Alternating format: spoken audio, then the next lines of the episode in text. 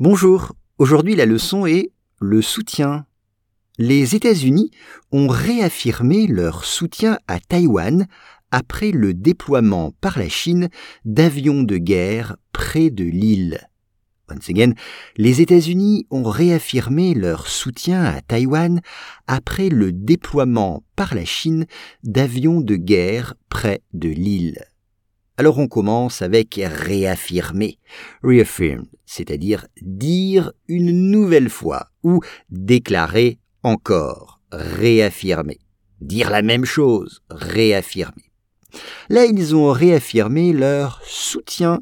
C'est le titre de cette leçon, le soutien, support.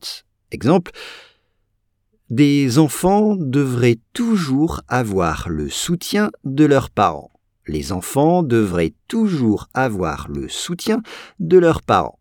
Ou bien, dans un couple, il doit y avoir du soutien entre, les, entre la femme et euh, euh, le mari. Il doit y avoir du soutien mutuel.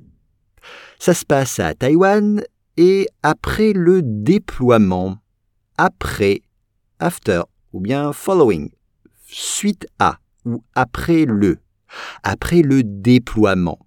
Alors le déploiement, attention à l'orthographe, il y a un E après le I.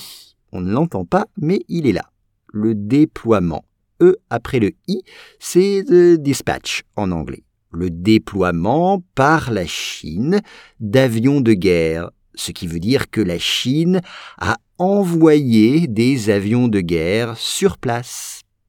Très exactement près de l'île alors, avion de guerre, c'est warplanes, bien sûr. Près de l'île, c'est-à-dire à côté, à proximité de l'île de Taïwan. Donc, près de l'île, c'est euh, euh, near, near the island, pardon. Près de l'île. Les États-Unis ont réaffirmé leur soutien à Taïwan après le déploiement par la Chine d'avions de guerre près de l'île.